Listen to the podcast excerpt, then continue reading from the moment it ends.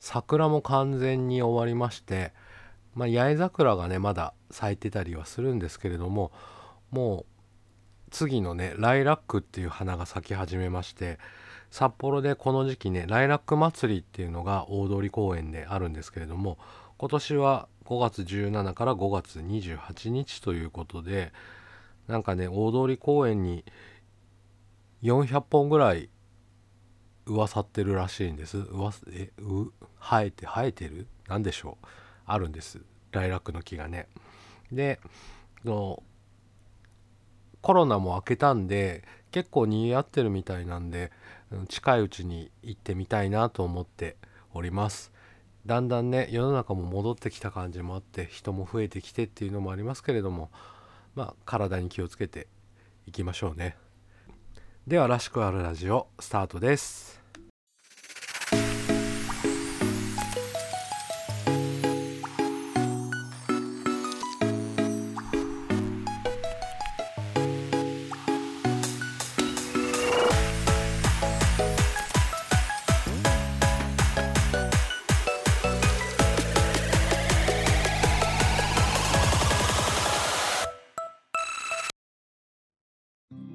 こんにちは。らしくあるラジオのしゅんです。今回はお便りの紹介から。30代のモンスターさんからのお便りです。こんにちは。最近よく聞いています。声を聞いていると心地よくなり癒しをいただいております。ありがとうございます。最近忙しさの合間にある休みをうまく過ごせないでいます。お休みを効率よく過ごせる裏技などありましたら教えていただきたいです。よろしくお願いします。とのことです。お便りありがとうございます、えー、お休みの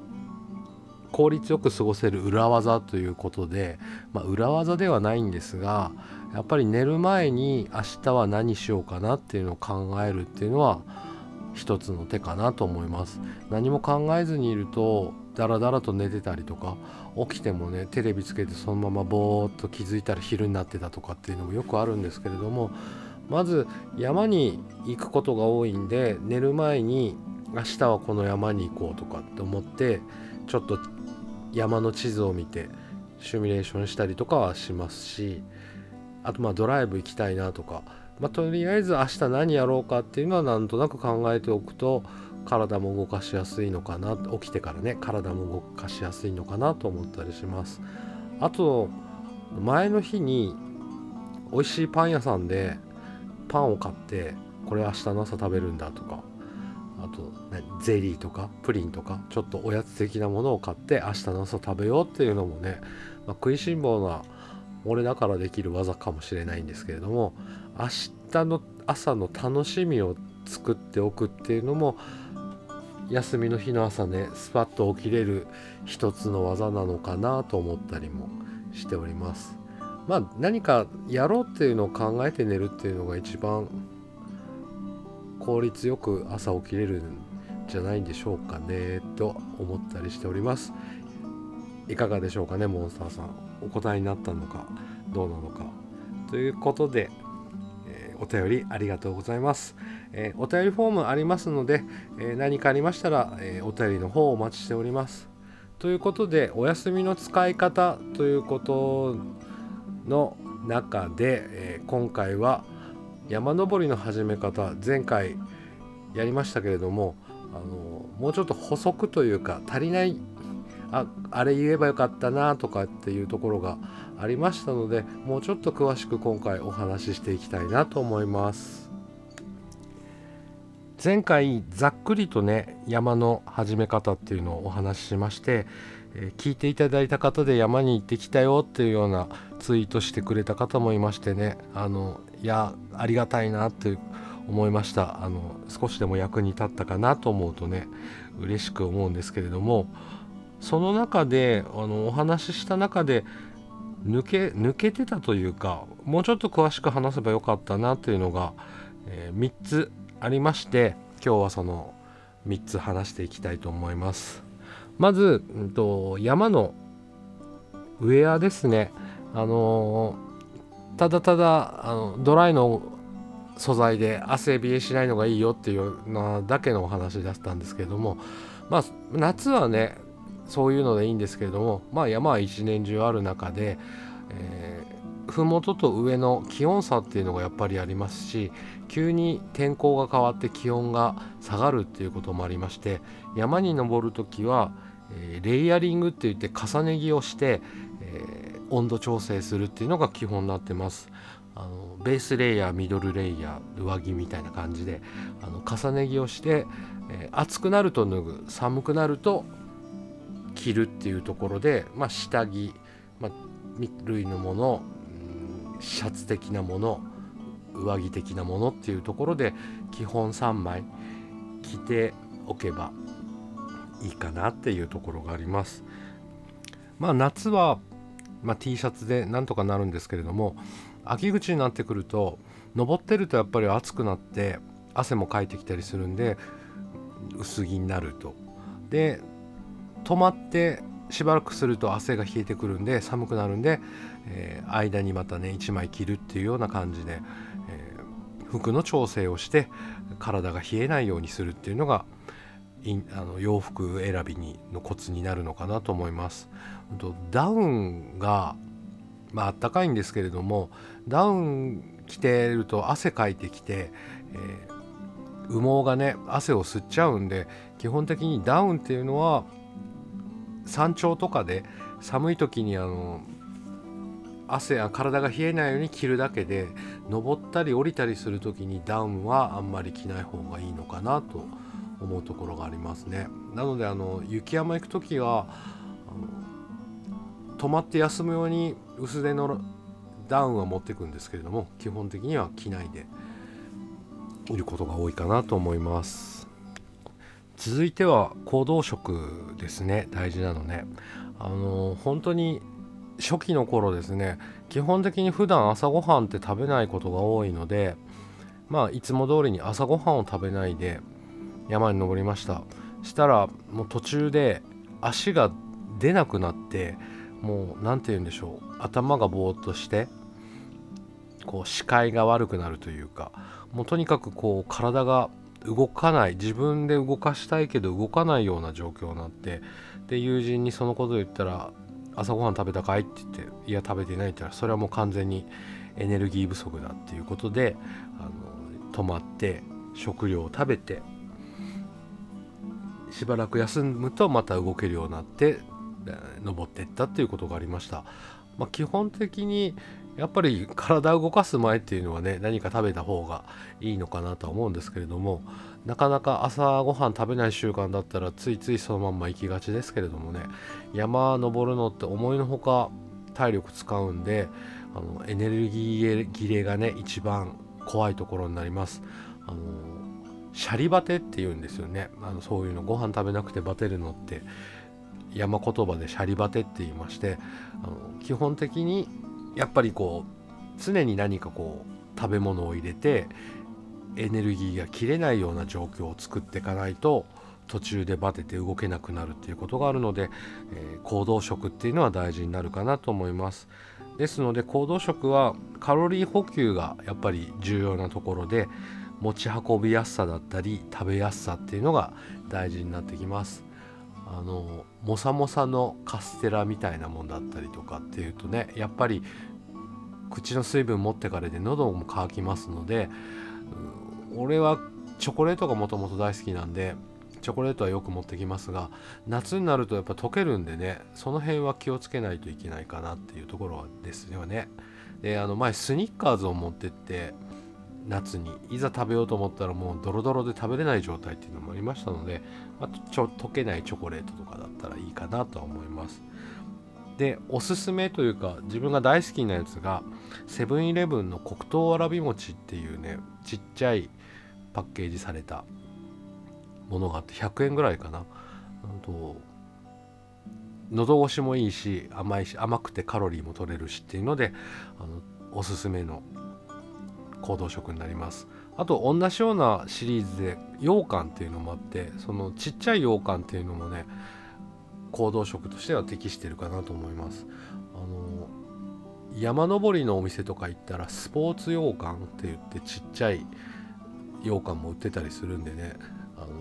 手っ取り早くカロリー取るっていうのではやっぱり羊羹適してるかなって。あとはあのインゼリー的なああいう何て言うんでしょう。エネルギー補給するゼリーだったりとかっていうのも食べやすくてカロリーが補給できるかなと思います。あとですね柿の種とかうんとドライフルーツあとミックスナッツの類も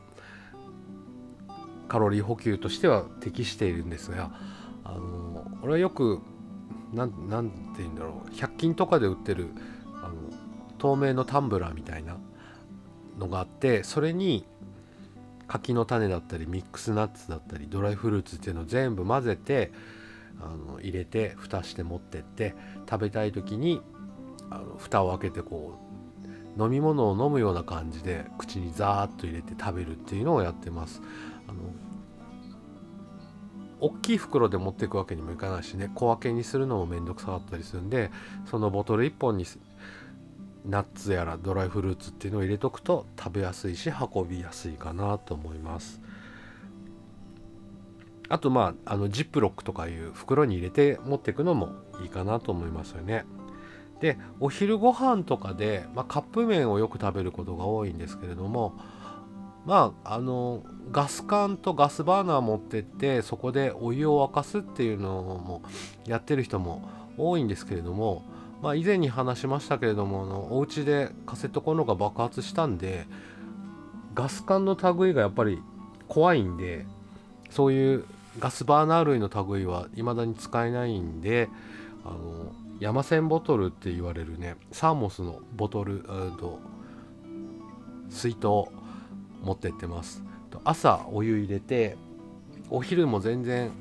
カップ麺食べれるぐらいに暑いんであのそのボトルがあったらカップ麺食べたりとかコーヒー飲んだりっていうのもできるんで便利かなと思います。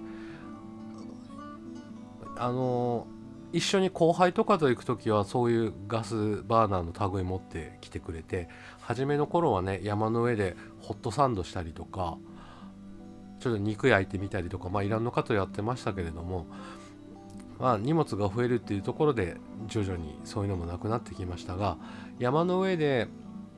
調理して食べるっていうのも登山の楽しみかなと思います。前に鍋やってる人がいました。山の上でねおじさんおばさんが6人ぐらいでそれぞれにこう分担して持ってきたんでしょうね。あのカセットコンロだったりとか鍋だったりとかって言って。でみんなで鍋囲んで食べてましたね。あれは美味しそうだなと思って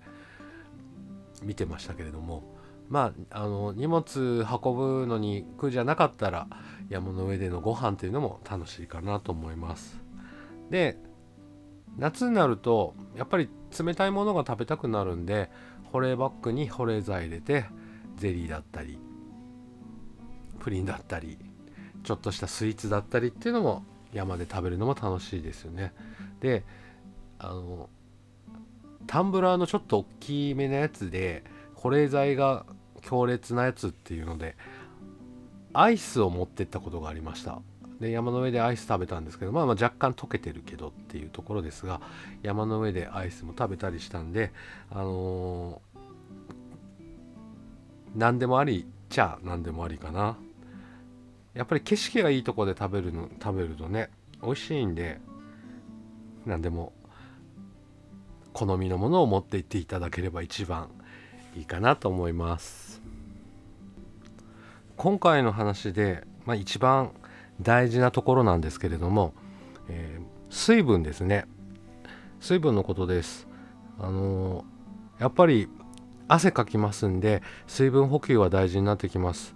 あのー、基本的な計算式っていうのがありまして、え体重えキログラム体重のキログラムですね。かける行動時間、えー、かける5かける70から80%っていう言われております。なんで、えー、60キロの人が6時間行動すると必要な水分量は1.2から1.8リットルという計算式になります。これがまあ基本で多めに持っていくとやっぱり重いですし少ないと足りなくなるしっていうところの微妙なラインがありましてえっ、ー、と去年ですね北海道の一番南にあるアポイ岳っていう山登った時に夏になると、えー、俺汗いっぱいかくんで水を多めに持っていくんですよね。でハイドレーションっていう何て言うんでしょうビニールのパックタンタンクったら大げさですけどもパックみたいなやつからこうチューブが出てて体を止めることなくこうチューブでお水を飲むっていうのをいつも持っていくんですけれどもまあ天気も悪いし低い山そんな高くない山なんでハイドレーションいらないんじゃないかっていう話友達となりましてハイドレーション置いてきました。そしたら残ったのが甘い飲み物コーヒーとコーラとしかなくてで甘い飲み物ばっかりだとやっぱり喉乾いてくるんですよね。でももう後半もう甘いのも飲みたくないぐらいな喉乾いた喉乾いたって言って降りてきたことがありました。ですんで基本的に山登る時は甘い飲み物とお茶とか水とかっていうのをセットにした方がいいかなと思います。あのね糖分やっぱ欲しくなるんで甘い飲み物1本ぐらいあってもいいかなって。でお茶とか水。まあ水は、うん、怪我した際にあの傷口の消毒もできたりするんでね1本は必ず水のペットボトルを持ってますけれどもうん低山ぐらいだったらまあ2本普通の500のペットボトル23本あれば俺はね足りるかなと思うんでまあ水いっぱい飲む人飲まない人っていうのもありますのでねその辺は各自調整していただければいいかなと思うんですがやっぱりあの水がな水分がなくなるとあの足もつったりしますんでその辺は多めに持ってく方が安心かなって思いますね。コーラはね本当に山頂で飲みたいんですよ毎回。なんでねあの毎回持ってってます。ねこれからいい季節になってきますんで山登りもねどんどん楽しくなってくるかなと思うんですがちょっと腰をやっちゃいましてしばらくはいけないかなと思い、ま、思っているんですけれどもまああの体動かさないとねあの足の筋肉も落ちてきたりしますんで、まあ、無理しない程度にあの公園の散歩したりとかして山に備えようかなって思っております。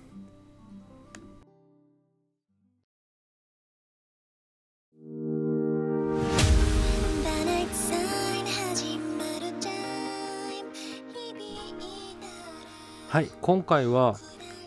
シャープ45の山登りの始め方の補足的な感じで、えー、お話してきましたけれどもいかがだったでしょうか？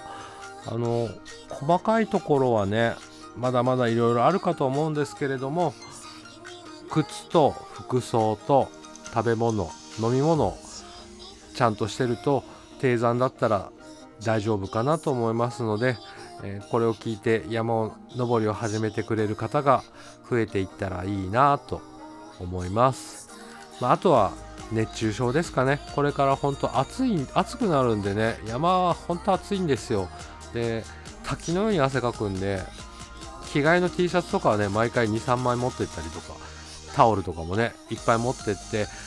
あの汗かいても着替えられるようなのがあれば大丈夫かなと思います。それでは今回はここまでにしたいと思います。らしくあるラジオのしゅんでした。それではまた。さよなら。